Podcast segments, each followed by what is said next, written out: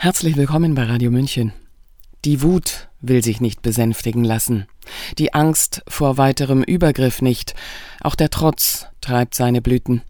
Die Kunst hätte über die Jahre der sogenannten Corona-Zeit geholfen, wurde aber ausgebremst und hier und da gecancelt. Deutschland sei seit langem kein Land der Dichter, schrieb uns ein ehemaliger Musiker, Kurzfilmer und Kinderbuchautor und machte sich selbst ans Werk. Hören Sie drei Gedichte von Stefan Henkel zur anhaltenden, verschleierten Krise.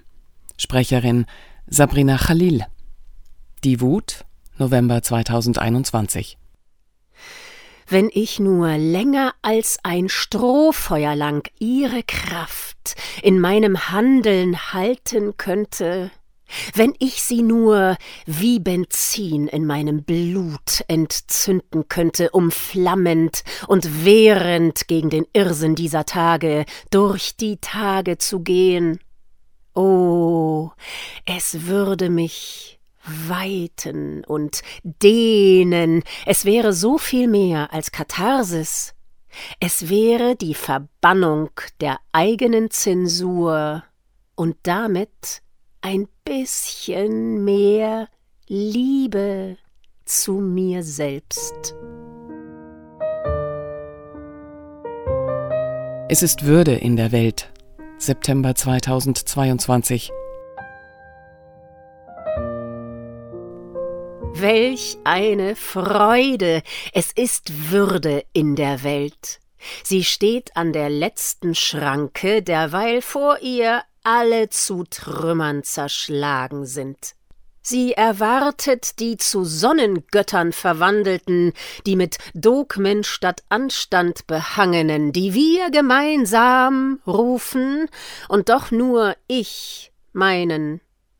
Die Würde steht an der letzten Schranke, und was sie in sich hält und trägt, ist das Ende für die, die keine Schranken kannten.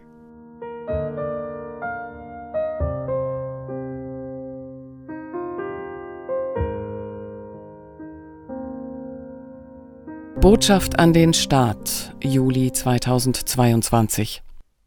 An euch, die sich trauen, weil sie spüren, dass sie's können, Staat zu sein an euch, die auch in Krisen im Geiste und Instinkte fähig stünden.